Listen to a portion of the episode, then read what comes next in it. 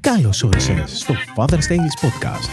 Το podcast στο οποίο θα ακούσεις τις απόψεις δύο σύγχρονων μπαμπάδων για τη ζωή, την οικογένεια, την καριέρα, την τεχνολογία, την επιχειρηματικότητα και οτιδήποτε άλλο ενδιαφέρει τον σύγχρονο άντρα. Και τώρα, οι παρουσιαστές αυτού του σοου, ο Γιώργος και ο Δημήτρης. Το σημερινό επεισόδιο στο Father's Tales είναι λίγο διαφορετικό από τα προηγούμενα, καθώς πρόκειται για ένα Q&A, όπου θα δώσουμε τις δικές μας απαντήσεις σε ερωτήματα που δεχτήκαμε. Τα ερωτήματα αυτά ποικίλουν από εκπαίδευση των παιδιών, το bullying που συμβαίνει στα σχολεία, αν βάζουμε όρια ή όχι στα παιδιά, για το πόσο χρόνο αφιερώνουμε με αυτά στα παιχνίδια τους, τη διατροφή, το επαγγελματικό μέλλον και κατά πόσο αυτό μας αγχώνει των παιδιών και τα οικονομικά της οικογένειας και αν προβλέπετε να αποκτήσουμε κάποιο κατοικίδιο ίσως στο σπίτι. Είμαστε εδώ μαζί με τον Γιώργο λοιπόν να δώσουμε τις δικές μας απαντήσεις και να δούμε αν θα συμφωνήσουμε, θα διαφωνήσουμε ο ένας με τον άλλον και να δούμε και αν εσείς θα συμφωνήσετε με εμάς.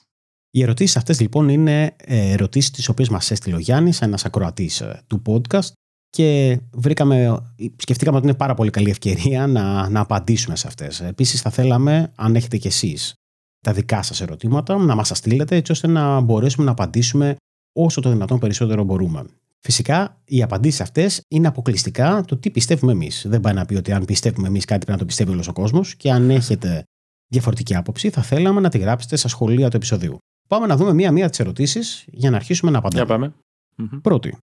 Ποιος από τους δύο γονείς πρέπει να ασχολείται με τη βοήθεια στα μαθήματα του παιδιού και πώς; Ξεκινώντας εγώ, θα σου πω, Γιώργο, ότι εμένα το κύριο μου μέλημα στο παιδί είναι τα μαθηματικά και τα αγγλικά. Ε, είμαι λίγο προκατηλημένος, καθώς αυτά ήταν και τα αγαπημένα μου μαθήματα. Δεν θα πω ότι ήταν τα αγαπημένα μου μαθήματα, αλλά έγιναν στην πορεία από τα αγαπημένα μου καθώς διαπίστωσε ότι όλα στη ζωή είναι μαθηματικά και ότι χωρίς τα αγγλικά είσαι περιορισμένος εντός συνόρων. Οπότε για ένα καλύτερο αύριο του παιδιού πιστεύω ότι τα αγγλικά είναι απαραίτητα και κατά δεύτερον και τα μαθηματικά, γιατί όπως είπα είναι όλα μαθηματικά.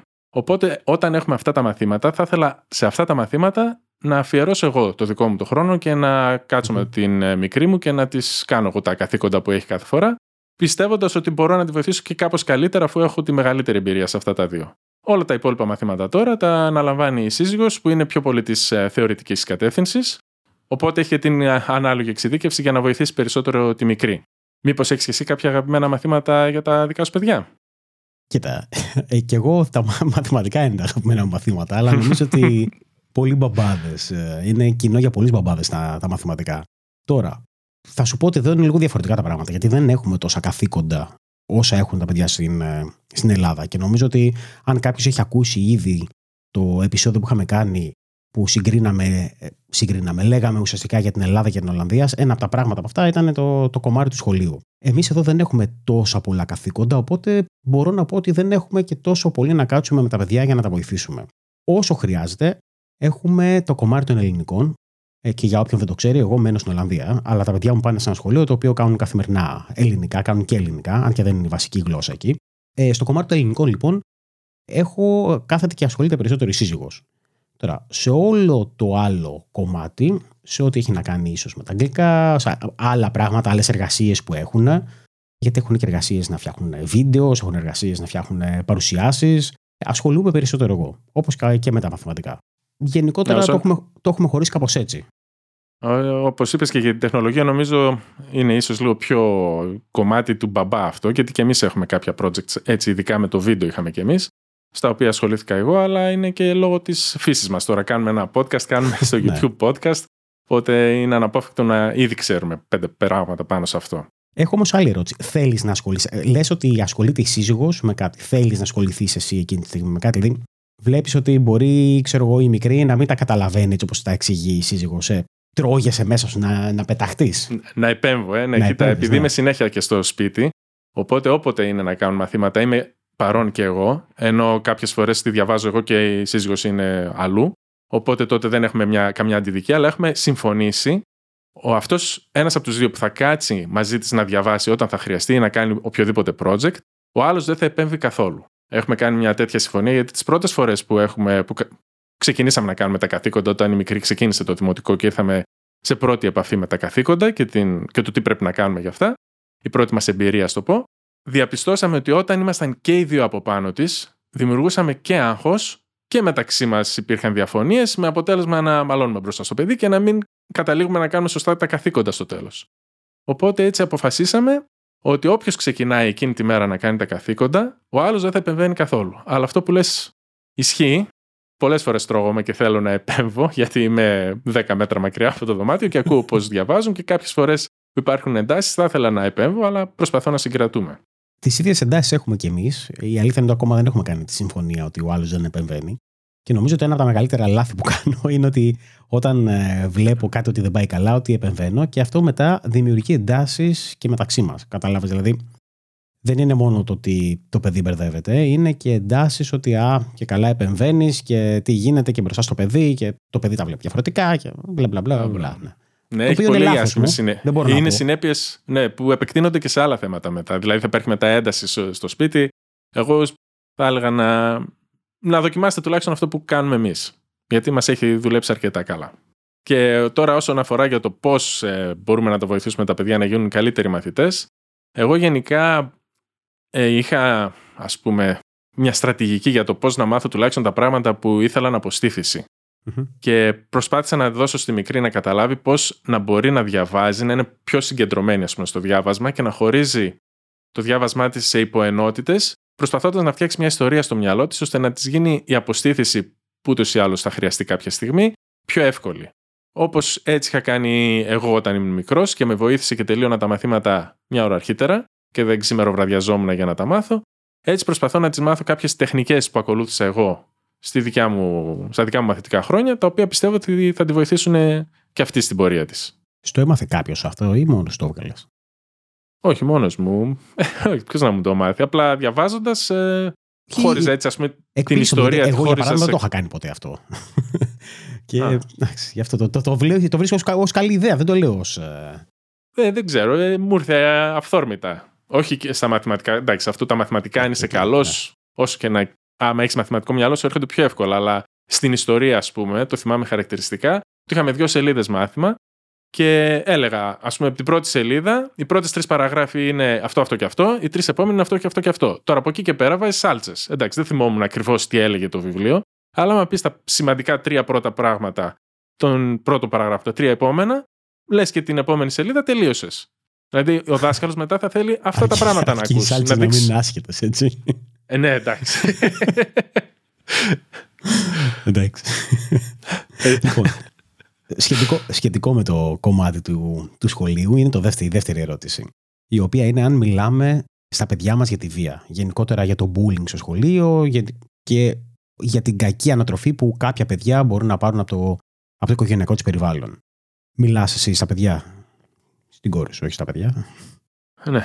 Ε, δεν μιλάω και τόσο πολύ. Πιο πολύ η σύζυγος ε, μιλάει γι' αυτό, οπότε ανακύπτουν θέματα γενικά που ακούγονται είτε από την τηλεόραση και κάποιες φορές και στα σχολεία που ακούμε. Γενικά, εσύ πιστεύεις ότι είναι καινούριο φαινόμενο το bullying ή ότι υπήρχε πάντα; Εγώ θε, θεωρώ ότι πάντα υπήρχε. Εγώ θυμάμαι από μικρός mm. όταν ήμασταν σχολείο ότι πάντα υπήρχε bullying. Δηλαδή, πάντα υπήρχε ο πιτσιρικάς ε, του σχολείου της γειτονιάς, ο οποίος έκανε bullying. ο μάγκες της γειτονιάς ναι, ναι, ναι. ακριβώς. Τώρα θα πω κάτι άσχετο. Ο γαμπρός μου, κάναμε αυτές τις συζητήσεις, μου έλεγε ότι όταν ήταν μικρός έκανε bullying τρελό. Και το. ναι.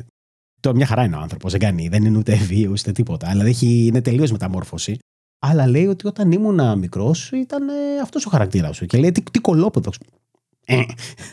λέει, λέει, ξέρω εγώ, τι παλιόπεδο ήμουνα τότε που συμπεριφερόμουν έτσι όπως συμπεριφερόμουν. Ναι. Και τώρα που ορίμασε και μεγάλος, κατάλαβε πώς ήταν. Αλλά σε εκείνα τα χρόνια ποιος έχει μυαλό.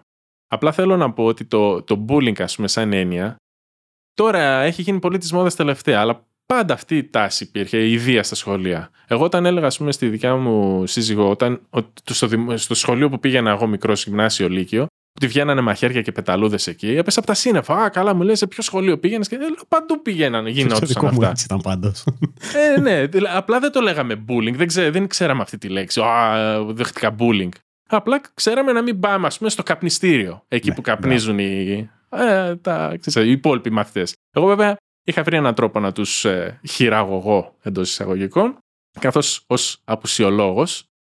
Τώρα θα πεις σαν φίτουλα, αλλά σαν απουσιολόγος κατάφερνα και μαγείρευα λίγο τις απουσίες, οπότε τους γλίτωνα κάποιες ωριέ αποβολές και κάποιες απουσίες. Οπότε ξέρεις, τα, ήθελε, ήμουν, ήμουν πολιτικάντης. Τα πήγαινα καλά και με τους δε και με τους μεν, οπότε έτσι τα έφερνα βόλτα πολύ καλά. Αλλά όχι ότι δεν υπήρχε bullying, ας πούμε. Εμένα με είχαν ψάξει, ας πούμε, στον δρόμο πόσες φορές, αν έχω πορτοφόλι, λεφτά, με είχαν κλέψει το πάσο, το πορτοφόλι. Ε, και εντάξει. Δηλαδή ήταν όχι κάτι φυσιολογικό, αλλά συνέβαινε και τότε. Συνέβαινε και τότε. Νομίζω όμως ότι τώρα έχουν αλλάξει λίγο οι εποχές και ότι η βία είναι περισσότερο στην. Ε, δηλαδή, βλέπεις ότι υπάρχουν βία video games. Βλέπεις ότι στην τηλεόραση τα παιδιά από πολύ μικρή ηλικία έρχονται σε επαφή με τη βία. Νομίζω ότι τώρα ξεκινάει το bullying σε μικρότερη ηλικία. Δηλαδή, ακούω bullying και πιο, και πιο άσχημο bullying. Δεν μιλάμε κάποιο να συμπεριφερθεί μόνο άσχημα και να μιλήσεις, ας πούμε, άσχημο και να πεις ότι α, να είσαι καράφλας, ας πούμε, και να κοροϊδεύει το, το παιδάκι. Τα παιδάκια δεν είναι καράφλες, αλλά ξέρεις, κατάλαβες εννοώ. Ναι, ναι, ναι. Ε, από πολύ μικρή ηλικία, από το, τώρα ξεκινάει από το δημοτικό. Ενώ όταν ήμασταν εμείς, ίσως ήταν λίγο ξέρεις, και στην εφηβεία αρχίζουν διαφορετικά τα πράγματα, γιατί και εδώ, στην Ολλανδία, ας πούμε, άμα πρέπει να συγκρίνουμε, έχει bullying. Και δεν είναι ότι όλα είναι τέλεια και στην Ελλάδα έχει, ας πούμε, έχει bullying στα σχολεία και στο εξωτερικό δεν έχει. Φυσικά και έχει, και έχει bullying και έχει και ε, παιδάκια να μην συμπεριφέρονται καλά σε άλλα. Τώρα ότι θα δεχόμουν bullying στα 44 μου για την καράφλα δεν το περίμενα. Αλλά και για αυτό που είπες για τα βιντεοπαιχνίδια ότι δεν ήταν τόσο βία, να σου θυμίσω το Double Dragon ή το Barbarian, στο οποίο είχε κάτι αποκεφαλισμούς και το παίζαμε σε Atari και κάτι παλιές παιχνιδομηχανές όταν ήμασταν 10, το μέγιστο να σου πω εγώ τουλάχιστον που ήμουν. Οι δεινόσαυροι. ε, ναι, εντάξει, ναι. είμαστε μεγάλοι, τα θυμόμαστε αυτά τα παιχνίδια. Όποιος είναι, φαντάζομαι, και αυτοί που μας βλέπουν και μας ακούνε περίπου στην ηλικία μας. Οπότε κάποια από αυτά τα παιχνίδια δεν θα έλεγες ότι δεν ήταν και βία. Ήταν αρκετά βία. Απλά πιστεύω ότι τώρα μαθαίνονται περισσότερα πράγματα. Δηλαδή και τότε συνέβαιναν πράγματα τα οποία δεν τα ξέραν οι γονείς μας. Εγώ έτσι πιστεύω. Μπορεί. Νομίζω όμως ότι και οι γονείς είναι λίγο πιο. Ε, πιο το... πονηρεμένοι. Πιο είναι, πονηρεμένοι και τα έχουμε... Είναι πιο... Η πληροφορία κινείται πολύ πιο γρήγορα. Είμαστε... Ναι. Έχουμε πολύ ναι. μεγαλύτερη πρόσβαση στην πληροφορία. Μαθαίνουμε τι γίνεται δεξιά και αριστερά, όχι από TikTok, όχι από Facebook. Ο ένας παραπονιέται, ο άλλος γράφει το ένα και το μακρύ του και το κοντό του. Παλιά μια εφημερίδα παίρναμε. Τώρα ξέρουμε το κάθε τι που συμβαίνει σε κάθε οικογένεια. Οπότε, εσύ μιλάς στη μικρή, ή την αφήνεις εκεί και ό,τι γίνει. Ε, τη λέω, εντάξει, φυσικά. Πιο πολύ σε είπα, το έχει αναλάβει η σύζυγος. Τη λέω και εγώ πέντε πράγματα, απλά εγώ δεν είμαι τόσο αγχωτικός τύπος. Δηλαδή τη λέω, ναι, συμβαίνει αυτό, ναι, συμβαίνει εκείνο, να έχει το νου αυτά. Η σύζυγος θέλει να την πάει σε πολεμικές τέχνες, να μάθει αυτοάμυνα. Εντάξει, χτίζουμε ένα φρούρι εδώ πέρα. Εγώ δεν είμαι αυτής της ε, άποψης. Είμαι της άποψης να είσαι ενήμερος και να ξέρεις να φυλάγεις. Αυτό, όπως έκανα κι εγώ, ας πούμε, μικρός. Και εμείς αυτό Εσύ... κάνουμε στα παιδιά. Εσύ... Κυρίως το μεγάλο, ο οποίος είναι σχεδόν είναι 9,5 χρονών. Συζητάμε και, και λέμε το τι μπορεί να συμβεί και πώς να συμπεριφερθεί αν κάποιος του συμπεριφερθεί άσχημα, πώς να αποφύγει καταστάσεις, τέτοια πράγματα. Δεν είναι όμως ότι ξέρεις, του κάνουμε, προσπαθούμε να, του, να τον φοβήσουμε κιόλας. Γιατί νομίζω ότι όταν ε, ναι. συζητάς πολύ, πολύ, πολύ, πολύ, πολύ, μετά αρχίζεις και δημιουργείς. Ε, η πραγματικότητά σου στρέφεται γύρω από αυτό και αρχίζεις και βλέπεις παντού εχθρούς. Ακριβώς άμα να δημιουργήσεις ήδη εσύ το περιβάλλον, ότι να, να ξέρεις ότι πάντα κάτι άσχημο μπορεί να σου συμβεί, εντάξει, δεν θα ευχαριστηθείς τίποτα μετά στη ζωή. Θα φοβάσει το κάθε τι γύρω σου. Καλό είναι να είσαι ενημερωμένος για το τι, μπορεί, το τι συμβαίνει γενικά, αλλά όχι να φοβάσει και τη σκιά σου. Αυτής της άποψης είμαι εγώ. Πάμε λοιπόν ε, στην επόμενη ερώτηση, όπου έχει να κάνει, θα έλεγα, με το bullying που δέχονται τα παιδιά από τους γονείς. και για το αν τελικά βάζουμε όρια. Και αν θέλουμε να βάζουμε όρια στα παιδιά. Εσείς Φαντάζομαι τα όρια τα βάζει η μαμά να ποντάρω σε αυτό. Κοίτα, τα όρια τα βάζει και η μαμά, τα βάζει και ο μπαμπάς. Αλλά είναι διαφορετικό. Ε, ναι, σίγουρα. Δεν νομίζω ότι εσύ δεν βάζεις κανένα όριο τώρα μεταξύ μας. Άμα κάτσεις και σκεφτείς, σίγουρα βάζεις κάποια όρια. Είναι ανάλογα τι, τι έχεις στο μυαλό σου ως όρια. Δηλαδή, αν θεωρείς όρια το πόση ώρα θα παίζεις με τα ηλεκτρονικά παιχνίδια, για παράδειγμα, που είναι ένα όριο της εποχής, ας πούμε. Ούτε εγώ τις βάζω. Το βάζει η μαμά όμως. Ναι. Ωραία παίρνει από τη μαμά. Δεν μπορώ να σκεφτώ κάποιο όριο που τη βάζω εγώ. Mm, όρια συμπεριφοράς, το πώς πρέπει να συμπεριφέρεται, τι πρέπει να Ωραία. κάνει. Όριο, όριο συμπεριφοράς. Π.χ. Τι, χτυ, τι χτυπάει κάποιος, τη δαγκώνει κάποιο, όπως όταν ήταν στον υπηαγωγείο, δαγκωνόντουσαν, χτυπιόντουσαν μέσα στο παιχνίδι και τέτοια. ναι, τι, αφού συμβαίνουν, τι, τι γέλας. Δεν συμβαίνουν αυτά στα δικά σου παιδιά, δεν έτυχε. Δεν χτυπήθηκε ποτέ το παιδί σου. Δεν θυμάμαι. Δεν θυμάμαι. Ωραία. Εμείς μαθαίναμε τότε στο παιδί ότι να, είσαι, να λες στη δασκάλα ότι τι έγινε, αυτή θα αναλάβει μετά. Ε, δεν, χρειά, δεν, πρέπει να, δεν πρέπει να απαντήσεις στο χτύπημα ή στο bullying που θα δεχτείς. πρέπει να ενημερώσεις τη δασκάλα σου. Έτσι, αυτό δεν είναι το normal. Αυτό, αυτό είναι το normal και εμείς και, και εμείς αυτό λέμε. Αλλά Ωραία, αυτό είναι το όριο ας πούμε, που βάζουμε. Εγώ λοιπόν της είπα ότι αν μα το κάνει μία, δύο, τρεις φορές το άλλο το παιδάκι, θα το κάνεις κι εσύ. Ναι, αυτό. λοιπόν, Πού είναι το όριο; Ε, δεν, δεν υπάρχει όριο όμως εκεί. ναι, αυτό το ε, ναι, όριο... εντάξει, τι θα γίνει, θα κάτσει να τη τρώει στο τέλος; Δεν ξέρω, ρε το, γιατί θα σου πω. και αυτό ακριβώς είναι και μια αντιπαράθεση που έχω εγώ με τη σύζυγό μου. Εγώ είμαι στη λογική ότι α, δεν πρέπει να έχουμε σωματική βία και πρέπει πάντα να ναι, επιλύσουμε. Φυσικά. Τις διαφορές μας, να πάμε ποτέ. στη σκάλα, να πάμε σε όλα αυτά. Mm-hmm. Η, η σύζυγό είναι ότι ναι, εντάξει, okay, να τα επιλύσουμε έτσι, αλλά άμα δύο-τρει, άμα σε σπρώξει, σπρώξει τον. Ναι, αλλά τι καταλαβαίνει το παιδί στο τέλος; Ποιο είναι το τέτοιο, ότι πρέπει να σπρώχνει; Δηλαδή, πώς μπορεί να, να καταλάβει ότι, α, ναι, το είπαμε μετά την τρίτη φορά να τον σπρώξεις; Αρχίζει, νομίζω ότι δεν είναι πολύ ξεκάθαρο. Νομίζω ότι γενικότερα τα όρια πρέπει να είναι ότι, ξέρεις. Καταρχάς, το όριο πρέπει να έχει να κάνει το ότι αν ξεπεράσεις ένα συγκεκριμένο πράγμα, υπάρχει, ε, υπάρχει κάτι που θα συμβεί. Έτσι. Δεν είναι μόνο το όριο το μεταξύ μας του bullying. Είναι και το όριο ότι, α, ναι, αν ας πούμε δεν φτιάξεις το δωμάτιό σου, δεν θα παίξεις ε, με το τάμπλετ, για παράδειγμα. Τώρα... Αυτό είναι ένα όριο. Ανοίγεις μεγάλη συζήτηση τώρα. Γιατί αυτό το αν κάνεις αυτό θα γίνει εκείνο και αν δεν κάνεις αυτό δεν θα κάνεις το άλλο. Είναι πάγια τακτική εδώ πέρα στο σπίτι με την οποία δεν συμφωνώ εγώ. Γιατί; Δηλαδή είναι σαν επιβράβευση, σαν τιμωρία. Βάζετε τιμωρίες στο παιδί, ας πούμε, αν γίνει κάτι. Ναι. Αν δεν διαβάζει, αν φωνάζει, αν ε, δεν κλείνει ναι. την τηλεόραση. Όχι, τέτοιε. Ναι, γενικότερα έχουμε τιμωρίες, δεν έχει να κάνει αν δεν κλείνει την τηλεόραση, αλλά ναι, αν δεν ακούει, αν συμπεριφέρεται άσχημα επανελειμμένα, δεν συμπεριφέρεται καλά ενώ έχουμε ήδη δει κάποια πράγματα, ναι, μπορεί να έχει μπει τιμωρία. Και η τιμωρία κυρίως είναι σε πράγματα που τον, ε, που τον πονάνε, όπως για παράδειγμα το να μην παίζει με τα ηλεκτρονικά. Μάλιστα. Ή να πάει στο δωμάτιό του για δύο ώρες και να ηρεμήσει, κάτι τέτοιο. Έχετε τέτοια τιμωρία; Όχι. Όχι. Εγώ δεν βάζω ποτέ τιμωρίες. Ούτε δεν θα ξαναπέξει με το iPad, ούτε δεν θα ξανανοίξεις τηλεόραση, αύριο δεν θα παίζεις καθόλου παιχνίδια. Δεν βάζω καμία. Δεν είμαι της τιμωρίας γενικά. Οπότε δεν είμαι και των ορίων. Πιστεύω κατ' επέκταση. Δεν ξέρω αν είναι σωστό. Εγώ θεωρώ δείξει... ότι τα όρια πρέπει να υπάρχουν στη ζωή μας. Και ως ενήλικες και ως παιδιά γενικότερα. Δηλαδή, πρέπει όλοι και τα παιδιά πρέπει να βάζουν τα όρια τους. Θεωρώ ότι είναι καλό και τα παιδιά να θέσουν ποια είναι τα όρια τους Απλά δεν έχουν τη δύναμη προς γονείς. Αυτό είναι το πρόβλημα. Αλλά είναι καλό να βάζουν και προς τους φίλους τους. Δηλαδή, να πας ένα μικρή, ας πούμε, να πάει σε μια φίλη της μικρή και να της πει ότι κοίταξε να δεις, δεν μου αρέσει να μου συμπεριφέρεσαι έτσι. Αν μου συμπεριφερθείς έτσι, τότε ξέρω εγώ, δεν ξέρω, δεν, ε, θα σταματήσουμε να είμαστε φίλοι. Όχι και καλά, ή θα σταματήσουμε να παίζουμε μαζί.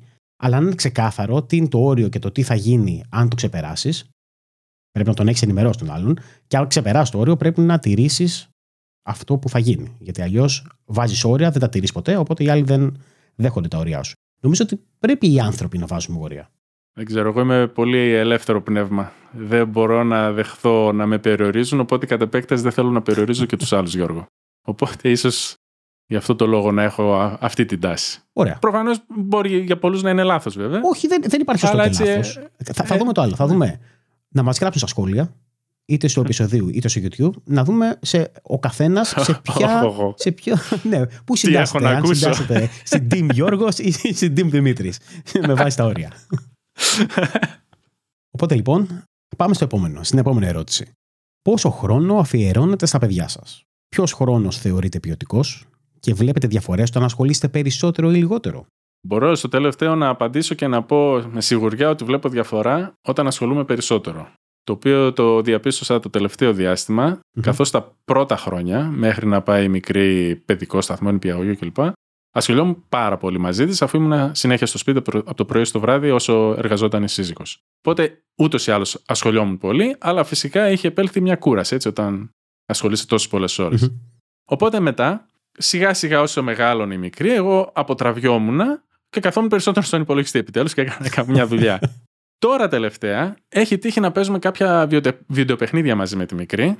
Και επιτέλους έφτασε η στιγμή που περίμενα να παίζω με κάποιον παιχνίδι εδώ μέσα, γιατί η σύζυγος δεν ήταν καθόλου το βιντεοπαιχνίδιών. Οπότε άρχισα να ασχολούμαι πολύ περισσότερο, πολύ περισσότερο, καμία σχέση με τα πρώτα χρόνια, αλλά περισσότερο από ό,τι είχα συνηθίσει τα τελευταία ένα-δύο χρόνια τώρα που ήταν στο δημοτικό. Οπότε διαπίστωσα ότι όντως θα ρίξει και ήρθαμε πιο κοντά με τη μικρή, μέσα από τα βιντεοπαιχνίδια. Ακόμα και έτσι, δηλαδή αυτό το χρόνο εννοώ, ναι. που τον θεωρώ ποιοτικό ακόμα και να παίζουμε βιντεοπαιχνίδια. Ερχόμαστε κοντά. Μπορεί κάποιος να πει ότι ε, βιντεοπαιχνίδια πάλι μπροστά σε μια οθόνη το έχεις. Ναι, αλλά είμαστε μαζί. Έπαιζα και κούκλες, έπαιζα και μπάρμπι, ε, τα έκανα όλα. Έπαιζα και οτιδήποτε μπορείς να φανταστείς. Δεν είναι σε αυτή τη φάση τώρα η δικιά μου. Είναι 9 χρονών. Δεν θα παίξει πια με τις Ensadimals και αυτά. Οπότε είναι και φυσική εξέλιξη. Θέλω να ασχοληθεί και με τον υπολογιστή. Εγώ την είχα βάλει να κάτσει στον υπολογιστή από 3 χρονών, 2 χρονών να μάθει το πληκτρολόγιο και αυτά. Οπότε χαίρομαι να ασχολείται με αυτό. Πόσο μάλλον να είμαι εγώ μαζί της. Και βλέπω διαφορά στη συμπεριφορά της ε, τώρα που παίζω περισσότερο χρόνο μαζί της. Οπότε πιστεύω ότι έχει διαφορά. Θέλω να διαφωνήσω μαζί σου. Οπα. Αλλά δεν θα το κάνω γιατί έχω ακριβώς την ίδια άποψη. Η αλήθεια είναι. και εγώ βλέπω ότι όταν ε, ασχολούμαι με τα παιδιά, ε, έρχομαι πιο κοντά, δένονται περισσότερο μαζί. Το περιμένουν κιόλας. Δηλαδή. Και έχω διαφορετικά. Είναι διαφορετικές ηλικίες. Δηλαδή η μικρή τώρα είναι έξι. Θέλει ακόμα να παίζουμε με τα παιχνίδια και με φωνάζει και να παίξουμε και με τα Lego και με τις κούκλες και με όλα αυτά. Με το μεγάλο θέλει να παίξουμε, να παίξουμε FIFA μαζί, να παίξουμε. Αλλά δεν είναι μόνο τα ηλεκτρονικά παιχνίδια. Είναι, θέλουν ας πούμε, να βγούμε, ο μεγάλος θέλει να βγούμε να παίξουμε ποδόσφαιρο. Κάθε μέρα βγαίνουμε έξω και καλά κάνουμε προπόνηση. Παίζουμε λίγο ποδόσφαιρο και περισσότερο για να κινούμαστε. Η μικρή θέλει να βγούμε μαζί, να πάμε στις κούνιες, που είναι ακριβώς δίπλα πούμε, στο γήπεδο ποδοσφαίρου που έχουμε απέναντι το σπίτι. Θέλουν, το, το επιζητάνε και βλέπω ότι όποτε γίνεται αυτό, νιώθουν καλύτερα και έχουμε, όπως είπες και εσύ, μεγαλύτερη σύνδεση. Τώρα, το τι θεωρείται, θεωρεί ο καθένας ποιοτικός χρόνος ή όχι, θα πω ότι ποιοτικός χρόνος όταν έχεις κοντά, κοντά με τα παιδιά σου είναι ποιοτικός χρόνος.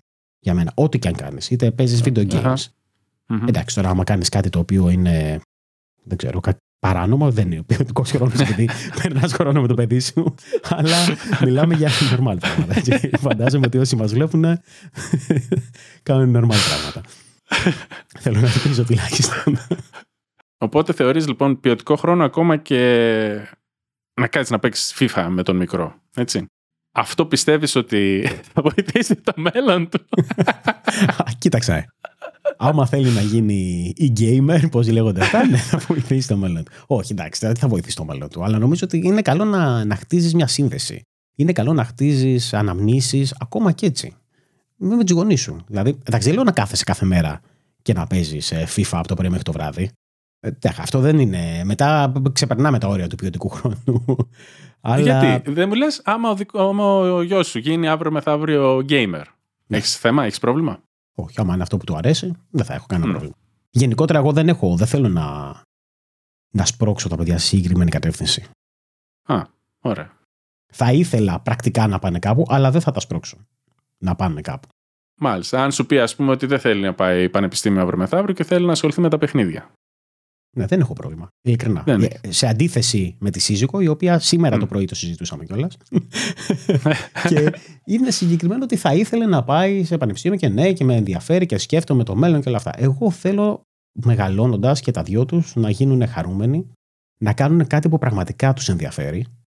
Κάτι που πραγματικά θα ξυπνάνε το πρωί και θα νιώθουν την ανάγκη να το κάνουν, θα νιώθουν ότι θέλουν να το κάνουν δεν είμαι, μπορούν να πάνε στο πανεπιστήμιο να πάρουν ένα πτυχίο, ξέρω εγώ, οτιδήποτε, μηχανικού, γιατρού, οτιδήποτε. Και στο τέλος να καταλήξουν να είναι δυστυχισμένοι σε μια δουλειά. Δεν θα το ήθελα αυτό. Εντάξει, προφανώς οι σπουδές βοηθάνε στο μέλλον σου. Δεν θα πω όχι. Ε, και προφανώς θα ήθελα τα παιδιά μου να έχουν ένα ωραίο μέλλον, να έχουν ένα καλό μέλλον, να, να μπορέσουν να αποκτήσουν ας πούμε, χρήματα, να κάνουν οικογένειες, να κάνουν ό,τι θέλουν, να, να μην περάσουν δύσκολα όσο, όσο ενήλικες αλλά δεν θέλω από την άλλη να κάνουν κάτι και να είναι δυστυχισμένοι. Σε βλέπω ότι σαν να διαφωνήσω όμως. Όχι, εγώ να διαφωνήσω με σένα, πού ακούστηκε. Νομίζω στο 13ο επεισόδιο είμαστε, δεν έχουμε βρει σημάδι διαφωνίας. Όχι, απλά σκεφτόμουν ότι αυτό είναι άλλη μια ερώτηση που μας έχουν στείλει για το αν σκεφτόμαστε έντονα με άγχος ή μη το μέλλον των παιδιών μας, αν πότε τι θα σπουδάσουν, ή είστε από τους τυχερούς λέει που σκέφτονται και ζουν μόνο το τώρα. Εγώ δεν σκέφτομαι και ούτε ζω το τώρα. Εγώ σκέφτομαι αρκετά το μέλλον και γι' αυτό προσπαθώ να την κατευθύνω και στα μαθηματικά και στα αγγλικά, γιατί από εκεί και πέρα μπορεί να χρησιμοποιεί τους υπολογιστές που θα ήθελα εγώ να ασχοληθεί. Αλλά από εκεί και πέρα, όπως είπες και εσύ, και gamer να γίνει και μη gamer να γίνει και σε, να γίνει οτιδήποτε θέλει αυτή να γίνει, που να μην έχει καθόλου σχέση με υπολογιστές. Όπως είπες, να είναι χαρούμενοι και ευτυχισμένοι και όλα γίνονται. Εντάξει, εγώ σκέφτομαι το τώρα. Δεν μπορώ να πω ότι δεν σκέφτομαι το τώρα. Δεν ζω στο μέλλον. Ε, Α, σκέφτεσαι το. με Α, προβο- Να, σε κάτι που διαφωνούμε λοιπόν. Ναι, ίσως διαφωνούμε. Εντάξει, δεν είμαι και, και καλά, δεν σκέφτομαι τι θα γίνει αύριο και γιόλο και όλα. δεν είμαι έτσι. Αλλά είμαι της στιγμής. Γιατί περισσότερο ξέρεις, είμαι και στη λογική ότι πρώτα απ' όλα δεν ξέρουμε πώς θα ζήσουμε. Μπορεί να είναι το τελευταίο μας επεισόδιο αυτό. Οπότε δεν ξέρεις τι γίνεται. Γι' αυτό πρέπει να κάνετε μια συνδρομή, ένα subscribe στο κανάλι για να δείτε. Θα είναι το τελευταίο επεισόδιο.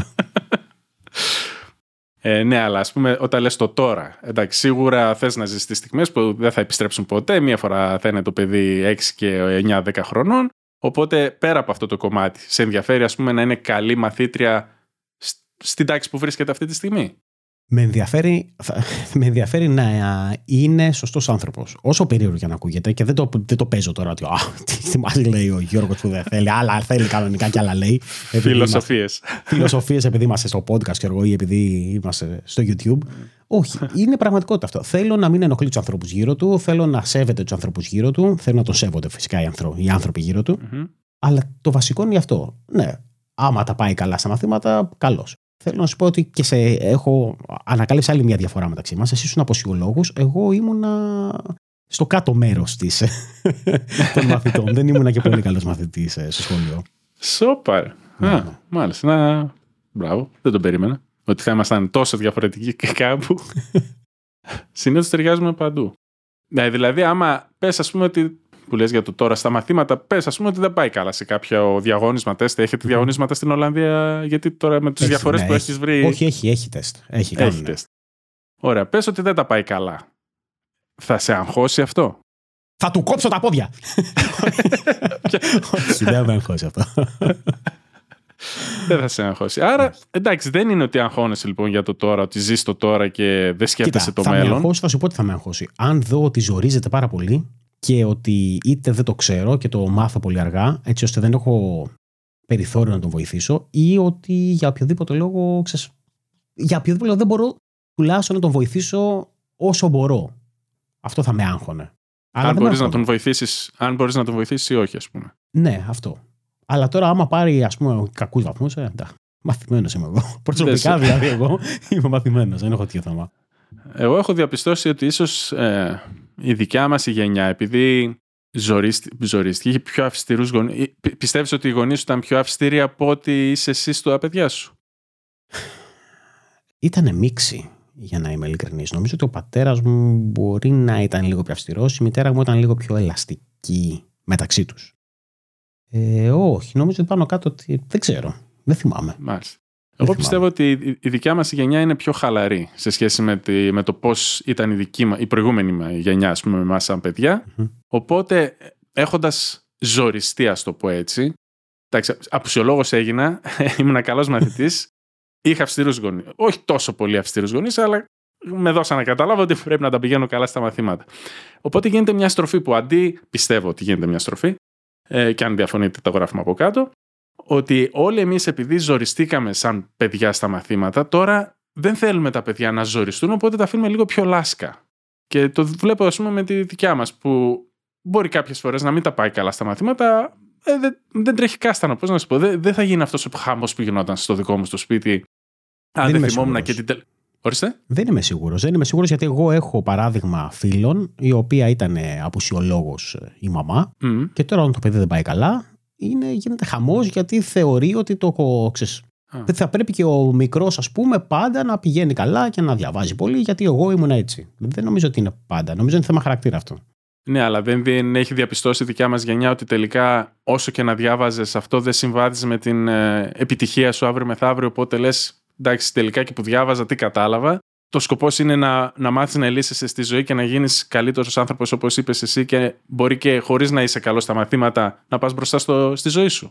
Εγώ το έχω καταλάβει, αλλά δεν νομίζω ότι είναι ξεκάθαρο για όλους. το έχω καταλάβει από προσωπική εμπειρία. Γιατί όντως πραγματικά δεν ήμουν καλός στα μαθήματα. Βέβαια, βέβαια μπορώ Ακριβώς. να πω ότι όταν ξεκίνησα ας πούμε, σπουδές μετά, σε τομέα που μου άρεσε, πληροφορική, ήμουν ο καλύτερος σε όλη την τάξη.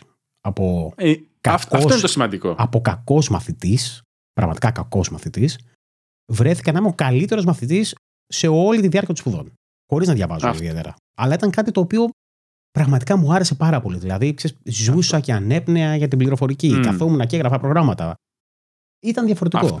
Αυτό ακριβώς ε, τονίζω συνέχεια στη δικιά μου. Λέω: Κάνε ό,τι θες, διάβασε ό,τι θες. Απλά μαθηματικά και αγγλικά θέλω.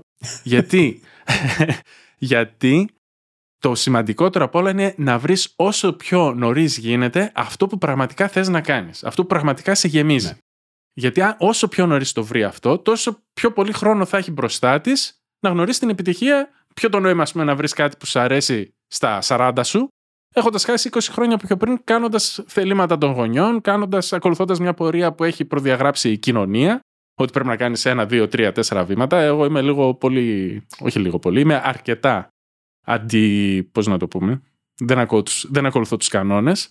Οπότε θέλω να το περάσω αυτό στην μικρή και επειδή άργησα κάπως να βρω αυτό που πραγματικά μ' άρεσε, θέλω να της δώσω να καταλάβει ότι αυτό είναι το πιο σημαντικό στη ζωή σου. Ούτε τα μαθήματα, ούτε τα όρια που λέγαμε, ούτε το bullying. Θέλω να βρεις αυτό που πραγματικά σ' αρέσει. Γιατί άμα το βρεις μετά, όλη σου ζωή θα είναι πανέμορφη. Αυτό, αυτός είναι. Αυτό. Μπροστά μου φανερά συμφωνεί τώρα από μέσα της το τι σκέφτεται. Η σύζυγος είναι πιο πολύ των ε, μαθημάτων. Θέλει να τα πηγαίνει καλά στα μαθήματα. Η μικρή.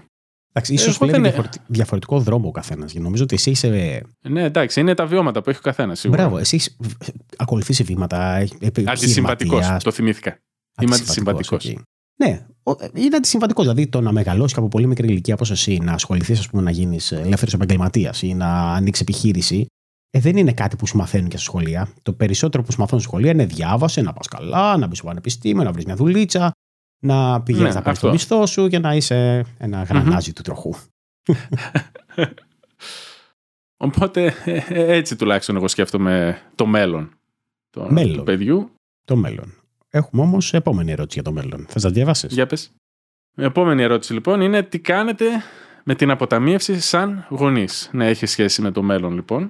Πώς ενδέχεται να βοηθήσετε σε ένα καλύτερο οικονομικό μέλλον των παιδιών σας, Έχετε ξεκινήσει κάποια σπουδαστικά προγράμματα από τώρα με κάποια ασφαλιστική εταιρεία; Που κατάλαβες το τελευταίο ερώτημα, δεν με βρίσκει καθόλου σύμφωνο.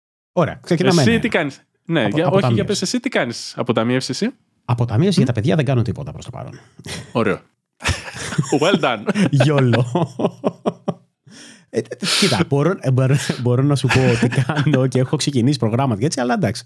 Δεν μην κοροϊδεύομαστε. Και θέλ, όχι, όχι, εσύ δεν έχω κάνει τέτοιο. Κάνω. Περίμενε, περίμενε. Για τα παιδιά μιλάμε, έτσι. Επενδυτικά προγράμματα γενικότερα, ναι. ας πούμε, οικογενειακά. Ναι. Έχω. Ναι, και ναι. έχω και επενδύσεις και διάφορα. Αλλά, ναι. ναι. Για λέγε. Ναι, δεν θα πω όμως ότι έχω στο παιδί ένα πρόγραμμα και το αγοράζω ETFs για το μέλλον του.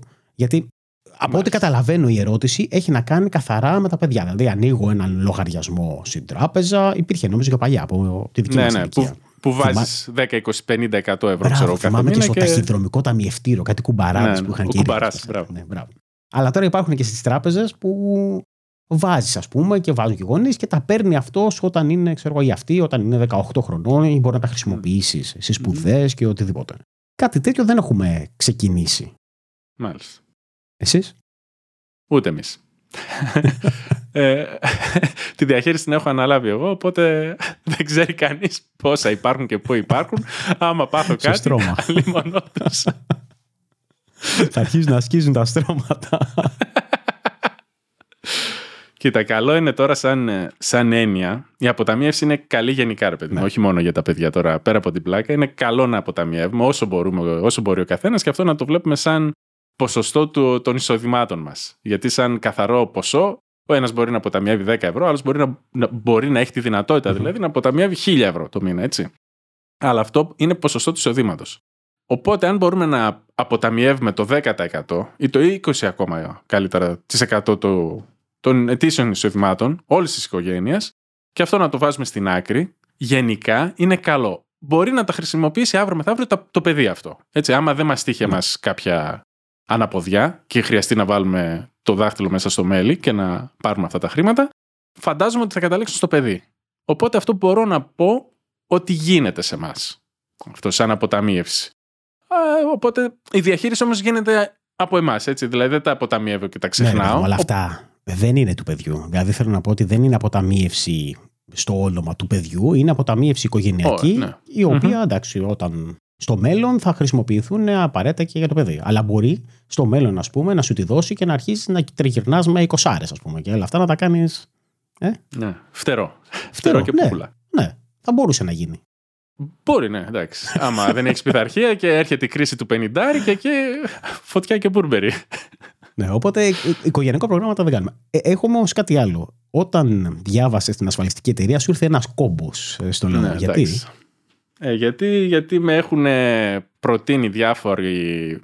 Ξέρεις πώς δουλεύει αυτό. Πάει ο, ο πράκτορας, ας πούμε, ο ασφαλιστικός, ναι. επενδυτικός, δεν ξέρω πώς λέγονται αυτοί πάει σε κάποιον, λέει σύστησε έμεσα άλλους τους φίλους και είναι σαν το affiliate ναι, ναι, marketing, ναι, ξέρω εγώ. Οπότε κάπως έτσι κατέληξα μια φορά και εγώ, χωρίς να το ξέρω πώς δουλεύει ακόμα το σύστημα, να περάσω από ένα interview, από μια πώληση στην ουσια που ήθελα να μου, να μου πουλήσουν ένα τέτοιο επενδυτικό πρόγραμμα.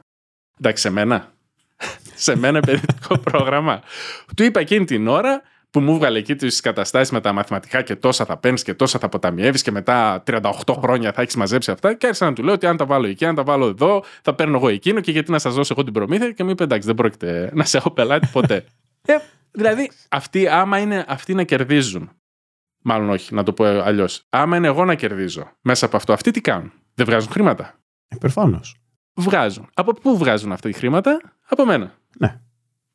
Άρα γιατί να τους πληρώσω αυτούς και να μην το κάνω μόνος μου αυτό. Θα σου πω γιατί να τους πληρώσω αυτούς. Γιατί συμφωνώ αυτό που λες. Και γενικότερα νομίζω ότι το κομμάτι της εκπαίδευσης, ας πούμε, της οικονομικής εκπαίδευσης είναι κάτι που όλοι θα πρέπει να κάνουν και κακώς, δυστυχώς, δεν μας μαθαίνουν στο σχολείο. Mm-hmm. Δεν μας το κάνουν. Και νομίζω ότι αυτό είναι ένα ολόκληρο επεισόδιο που θα πρέπει να κάνουμε γενικότερα για την οικονομική εκπαίδευση.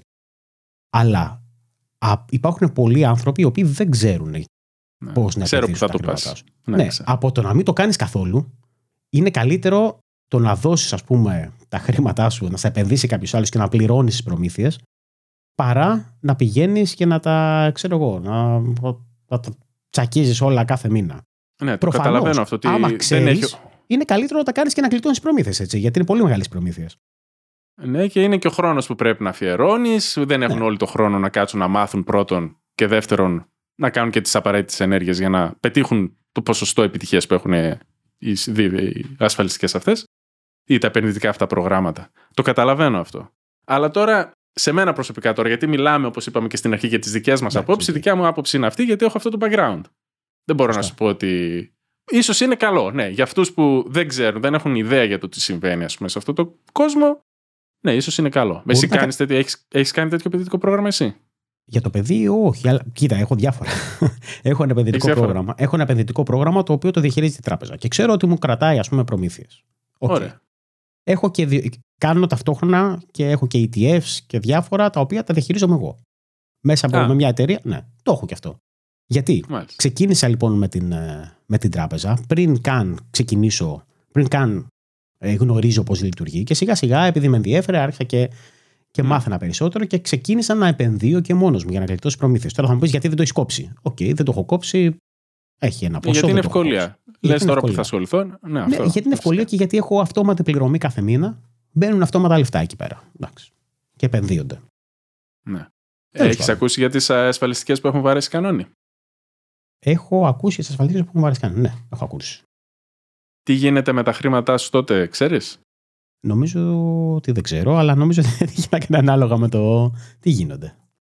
Από ό,τι έχω διαβάσει, ναι. με, δεν βάζω το χέρι μου στη φωτιά, υπάρχει ένα ταμείο εγγύησης, ας πουμε όπου από εκεί, και, από εκεί, εφόσον χρεοκοπεί μια εταιρεία, καλύπτει τις ε, υποχρεώσεις της.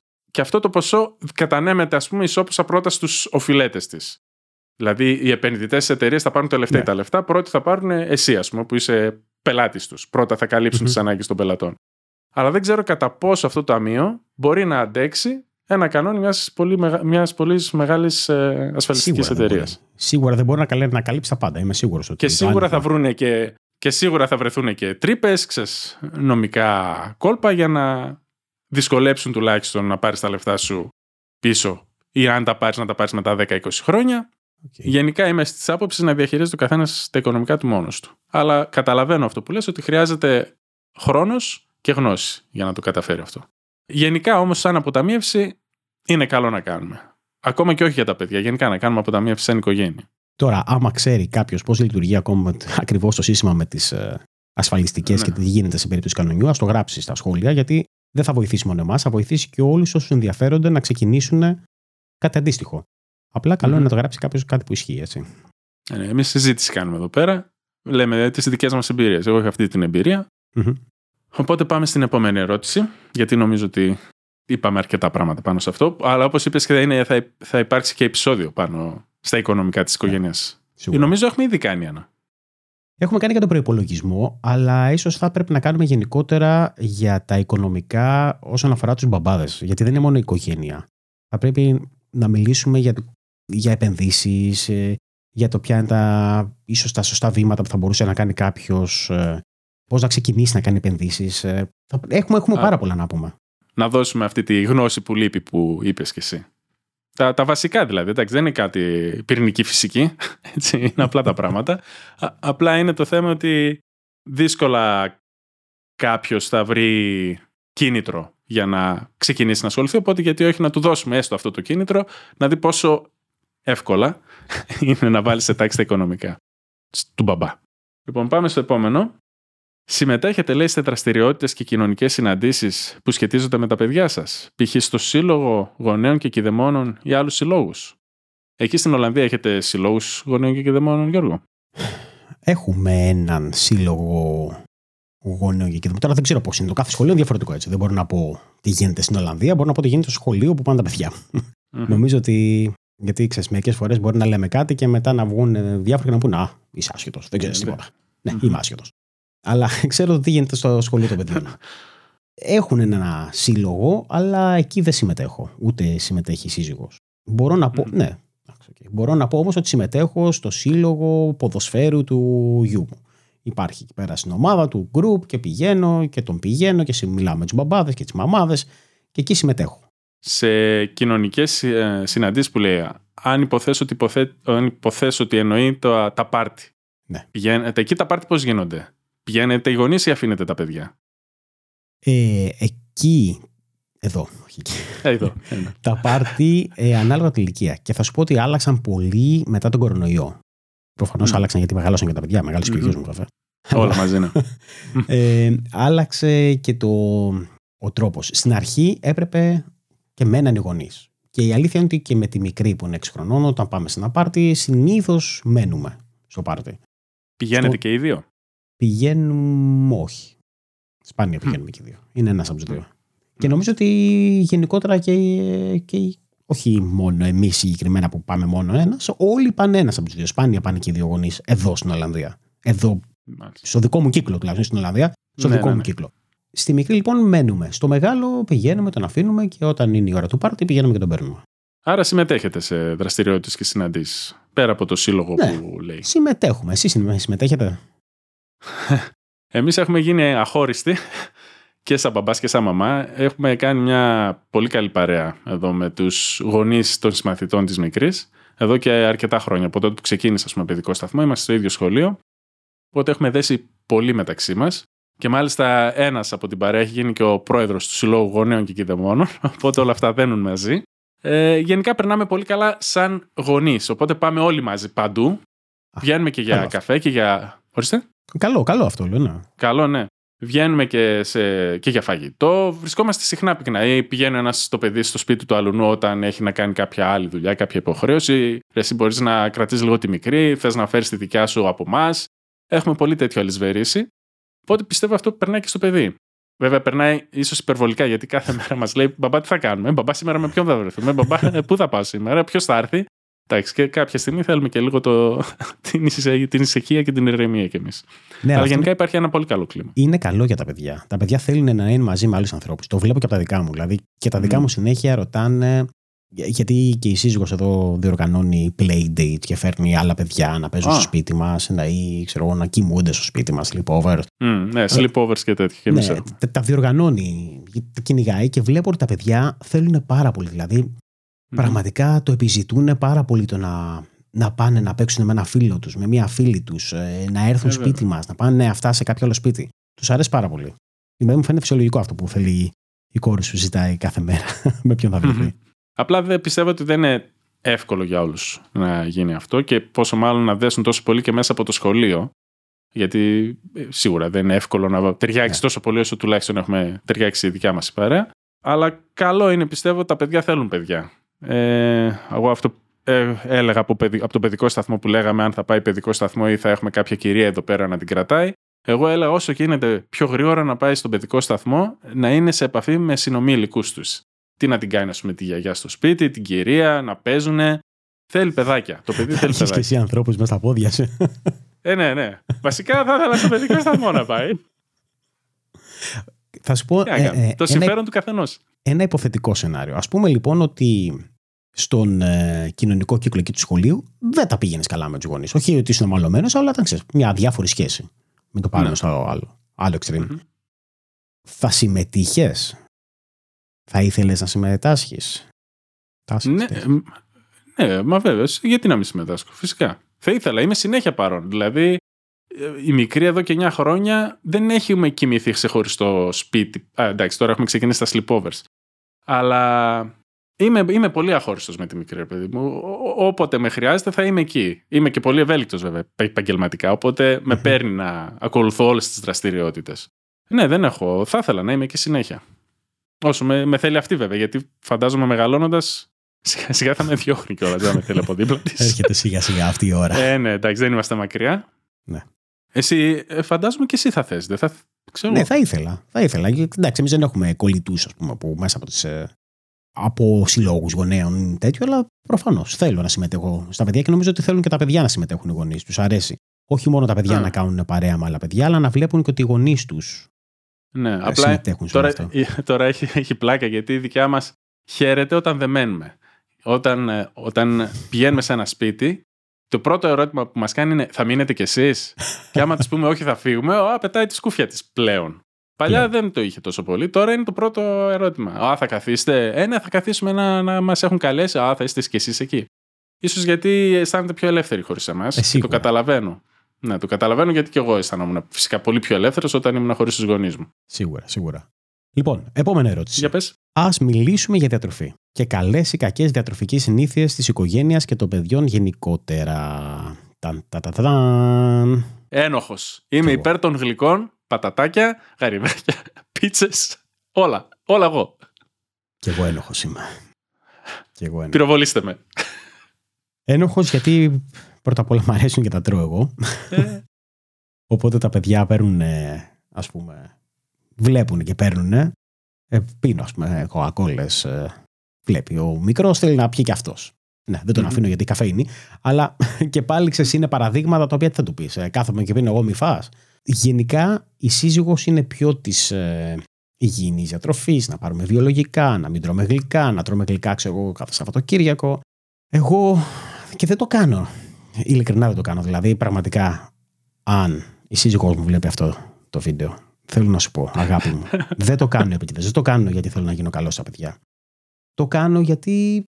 Δεν ξέρω. Μας αρέσει εμάς. Γιατί, ναι, γιατί έτσι έχουμε μάθει εμείς. Έτσι έχουμε μάθει, ναι. Δηλαδή, OK, okay, καταλαβαίνω ότι δεν είναι σωστό. Mm-hmm. Δηλαδή, πρέπει πάντα να υπάρχει ένα όριο. Αλλά δεν το κάνω και επειδή θέλω να, να το παίξω καλώ.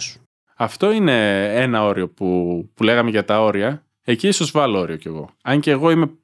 Όχι πολύ, αλλά είμαι αρκετά των γλυκών αρκετά. Δεν έχω πρόβλημα γενικά το παιδί να φάει και μερέντα και καμιά σοκολάτα που και που, γιατί πιστεύω ότι κάνει καλό η σοκολάτα. Έτσι. Η λίγη σοκολάτα κάνει καλό, δεν είναι τόσο απαγορευμένο. Απλά είμαι της άποψης ότι δεν πρέπει να φτάσουμε στη στέρηση. Στο να μην ξέρει, ας πούμε, τι είναι μερέντα. Οπότε λοιπόν, όταν θα της πάρω μια, ένα κουρασάν σοκολάτας, δεν θα πω θα τη παίρνω κάθε μέρα κουρασάν σοκολάτας. Προφανώς εκεί θα βάλω όριο. Ναι, όντως, παραδέχομαι τελικά ότι βάζω όρια. Αλλά θέλω να πάρω μια φορά τη βδομάδα ένα κουρασάν σοκολάτας. Μια Κυριακή να της πάρω μια μπουγάτσα. Και σιγά σιγά μαζεύονται τώρα. Ξέρετε, θα αρχίσω να λέω τις Παρασκευές παίρνω κουρασάν σοκολάτας. την Κυριακή τη παίρνω μπουγάτσα με κρέμα. Ε, ναι, τώρα που το σκέφτομαι έχω αρχίσει λίγο να. Αλλά πάντα η σύζυγος είναι και σε μένα βάζει φρένος, α πούμε, και γκρινιάζει. Και εσύ, επειδή ίσως με βλέπεις τώρα.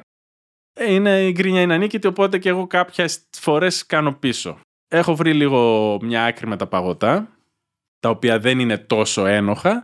Οπότε Έκανα όμως το άλλο λάθος. Ναι. ότι παρασύρθηκα και είχα κάθε μέρα παγωτό στο σπίτι. Μπαμπά, έχουμε παγωτό, ναι, έχουμε. Χωνάκι. Μπαμπά, έχουμε παγωτό, ναι, έχουμε. Πάφου, πάφου κάθε μέρα. Εντάξει, και σε κάποια στιγμή την, α, τα άκουσα. Και με το δίκιο της Ναι. βέβαια. Γιατί είχα παρασυρθεί κι εγώ. Καταλαβαίνω κι εγώ, όπως και εσύ, λοιπόν, ότι είναι πιο καλά να, έχουμε, να προσέχουμε τη διατροφή μας. Θα κάνει καλό και στο παιδί αύριο μεθαύριο να μάθει να προσέχει τη διατροφή της, αλλά ποιο παιδάκι τώρα 10 χρονών, 6 χρονών που έχεις εσύ, θα καταλάβει το λόγο της σωστής διατροφής. Δεν το καταλαβαίνουν και λογικό είναι και δεν περιμένω να το Είναι λογικό. καταλάβουν. Γι' αυτό και εμείς Μμμ. είμαστε αυτοί που πρέπει λίγο να το να βάλουμε περισσότερα όρια. Και, και εγώ, όπως λες, δεν είμαι τόσο πολύ των όριων. Βάζω γιατί έτσι κι αλλιώς δεν θεωρώ ότι κάνουν καλό τα γλυκά. Άσχετα αν μας αρέσουν, δεν θεωρώ ότι κάνουν καλό, αλλά, αλλά είμαι πιο ανεκτικός, ας πούμε. Δίνω πιο εύκολα γλυκά. Το θέμα όμως της διατροφής δεν είναι μόνο τα γλυκά. Για παράδειγμα, θα σου πω τώρα το, το περίεργο. Είναι ότι η κόρη μου που είναι 6 χρονών δεν θέλει να τρώει κρέας, δεν θέλει να τρώει ψάρια, δεν θέλει να. Πρέπει να την πιέζουμε. Θέλει να τρώει Α, μόνο εντάξει. λα- λαχανικά και φρούτα.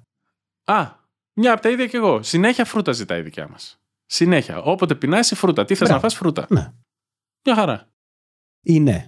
Δηλαδή, εμείς την πιέζουμε να φάει στο φαγητό της, ας πούμε. Δεν θέλει να τρώει καθόλου κρέας. Ή δεν θέλει να τρώει Ωραία. καθόλου ψάρι. Ή δεν θέλει να τρώει καθόλου. Ε, ναι. Εντάξει, δεν λέω.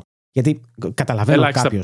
Καταλαβαίνω κάποιος να είναι vegetarian, ας πούμε. Το καταλαβαίνω από επιλογή του. Όχι, όχι. Α- αλλά δεν Α, θεωρώ α, ότι 6 χρονών πρέπει να είσαι vegetarian. Εγώ προσωπικά, με τις γνώσεις που έχω, έτσι μπορεί να κάνω λάθος. Εγώ άλλο ήθελα να πω ότι ελάχιστα παιδιά αρέσει το ψάρι, έτσι. Κακά τα ψέματα. Πιο, πιο, σε ποιο παιδί; Εμένα δεν μου άρεσε καθόλου το ψάρι. Πιστεύω ότι στα περισσότερα παιδιά δεν θα Μμμ. αρέσει το ψάρι.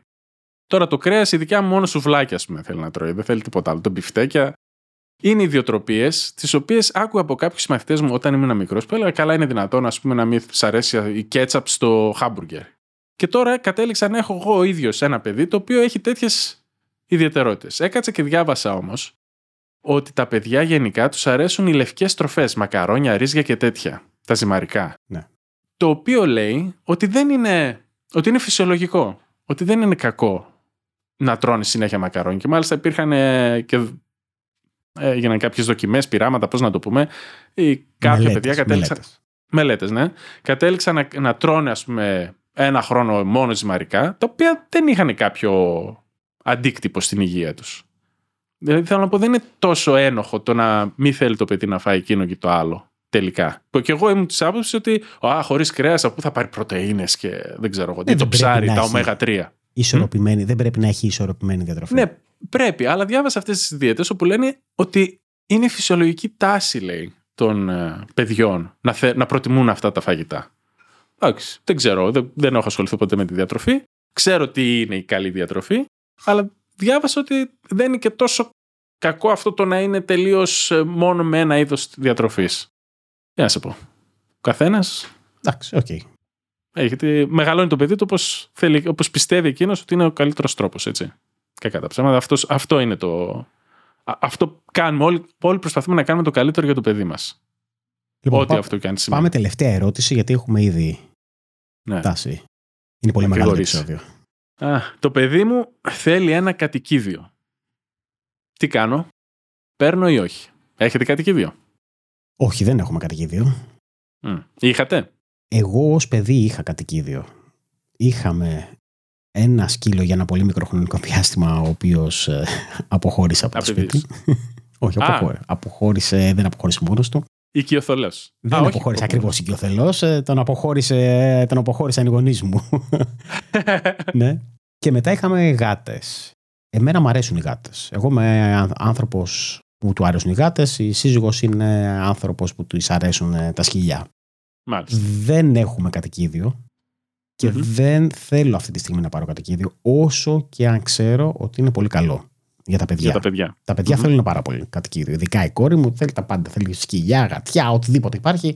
Κουνέλια, τα, τα ήθελε. Όχι μόνο η κόρη, όλα τα παιδιά. Ναι, εμάς όμως ε, δεν θέλω. Για ένα πολύ. πρα- Τουλάχιστον αυτή είναι η δικαιολογία μου, ας πούμε. Για ένα πολύ πρακτικό λόγο. Αν έπρεπε να πάρω ένα ζώο, θα προτιμούσα γάτα προσωπικά. Γιατί μου αρέσουν πιο πολύ και γιατί ε, τα σκυλιά θέλουν περισσότερο ας πούμε, να τα βγάλεις έξω, να Ναι. Φροντίδα. Φροντίδα. Ναι. Οι γάτες είναι λίγο πιο αυτόνομες. Εντάξει, σε γράφουν Μμμ. γενικά βέβαια, αλλά είναι λίγο πιο Μμμ. αυτόνομες αυτό.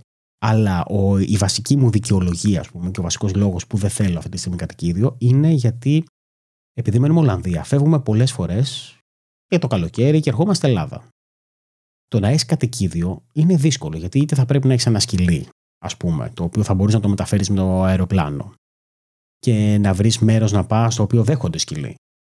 Και δεν είναι ακριβώς ε, εύκολο. Ή θα πρέπει να το αφήσεις εδώ πέρα στα ξενοδοχεία ζώων που έχουν.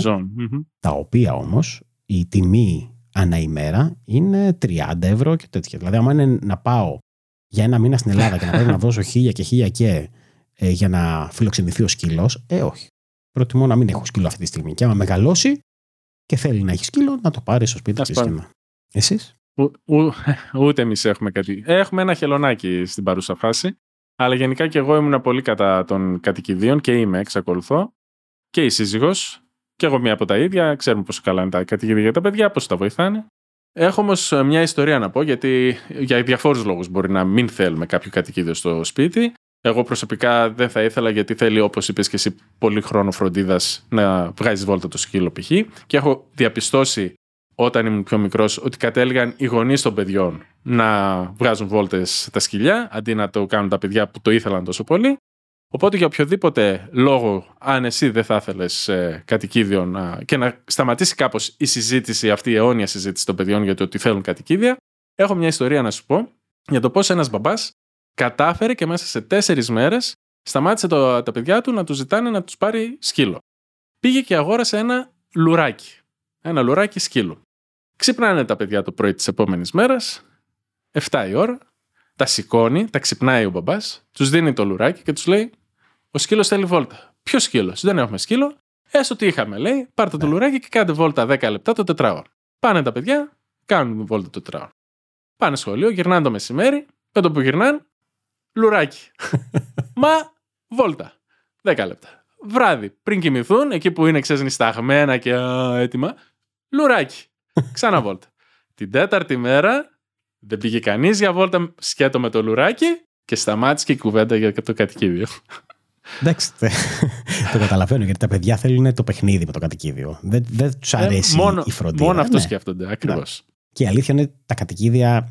Εντάξει, δεν θέλω για άλλους λόγους, αλλά είναι πολύ καλά. Δηλαδή, πραγματικά μπορώ να πω ότι αν μπορεί κάποιος να έχει στο σπίτι του και δεν έχει και θέλει να έχει κατοικίδιο, να πάρει κατοικίδιο και δεν χρειάζεται να πάει να αγοράσει κατοικίδια. Υπάρχουν και κατοικίδια ημίαιμα, υπάρχουν ζώα τα οποία έχουν παρατηθεί στον ναι. δρόμο και αυτό mm-hmm. πραγματικά δεν μου αρέσει. Ότι υπάρχουν διάφοροι οι οποίοι αγοράζουν, πάνε και παίρνουν κατοικίδιο και μετά το πάνε και το βγάζουν στον δρόμο.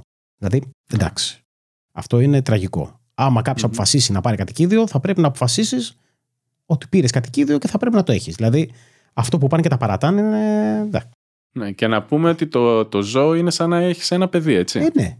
Ε, ναι. Δεν θα παρατούσε ποτέ το παιδί σου έξω. Ακριβώς. Και, η φροντίδα που χρειάζεται είναι αντίστοιχη με το παιδί. Μπράβο. Μπράβο. Και γι' αυτό το λόγο, εγώ, επειδή ξέρω το πόσο μεγάλη φροντίδα, λέω ότι προτιμώ να μην πάρω παρά να πάρω και καλά για να ικανοποιήσω τα παιδιά να παίξουν και μετά να, να διώξουμε το, το κατοικίδιο. Ε, όχι. Λοιπόν, με αυτά Οπότε, και με αυτά. Αυτά ήταν τα ερωτήματα που κληθήκαμε να απαντήσουμε εδώ στο Father's Tales. Ελπίζω να σας άρεσαν αυτό που είναι πολύ σημαντικό είναι να μας γράψετε αν σε οποιοδήποτε από αυτά τα ερωτήματα έχετε διαφορετική άποψη ή συμφωνείτε. Αν είστε με την ε, Team George, αν είστε με την ε, Team Δημήτρης όσον αφορά τα όρια, τότε πείτε μας, γράψτε τα σχόλια είτε στα σχόλια του επεισοδίου, είτε στα σχόλια στο επεισοδίου στο YouTube. Μπορείτε να κάνετε like, μπορείτε να κάνετε subscribe στο κανάλι στο YouTube ή να κάνετε subscribe ε, στο podcast από όπου και αυτό αν το ακούτε. Ε, μπορείτε να βρείτε όλες τις διευθύνσεις στο fatherstales.gr και αν έχετε και εσείς ερωτήσεις, θα χαρούμε να τις απαντήσουμε εδώ σε κάποια από τα επόμενα επεισόδια μας. Θα τα πούμε λοιπόν στο επόμενο βίντεο. Γεια χαρά. Σε ευχαριστούμε που άκουσες ακόμη ένα επεισόδιο του Father's Tales. Μην ξεχάσεις ότι μπορείς να βρεις όλες τις σημειώσεις του επεισοδίου, καθώς και το πώς μπορείς να μας ακολουθήσεις στο fatherstales.gr. Τέλος, αν θέλεις να στηρίξεις αυτό το podcast, τότε το μόνο που χρειάζεται να κάνεις είναι να το μοιραστείς με τους φίλους σου. Και μην ξεχνάς ότι το να είσαι μπαμπάς είναι ίσως η πιο δύσκολη, αλλά και ταυτόχρονα η πιο διασκεδαστική δουλειά που μπορείς να έχεις. Συνέχισε λοιπόν την καλή δουλειά και να θυμάσαι ότι για τα παιδιά σου είσαι σούπερ ήρωας.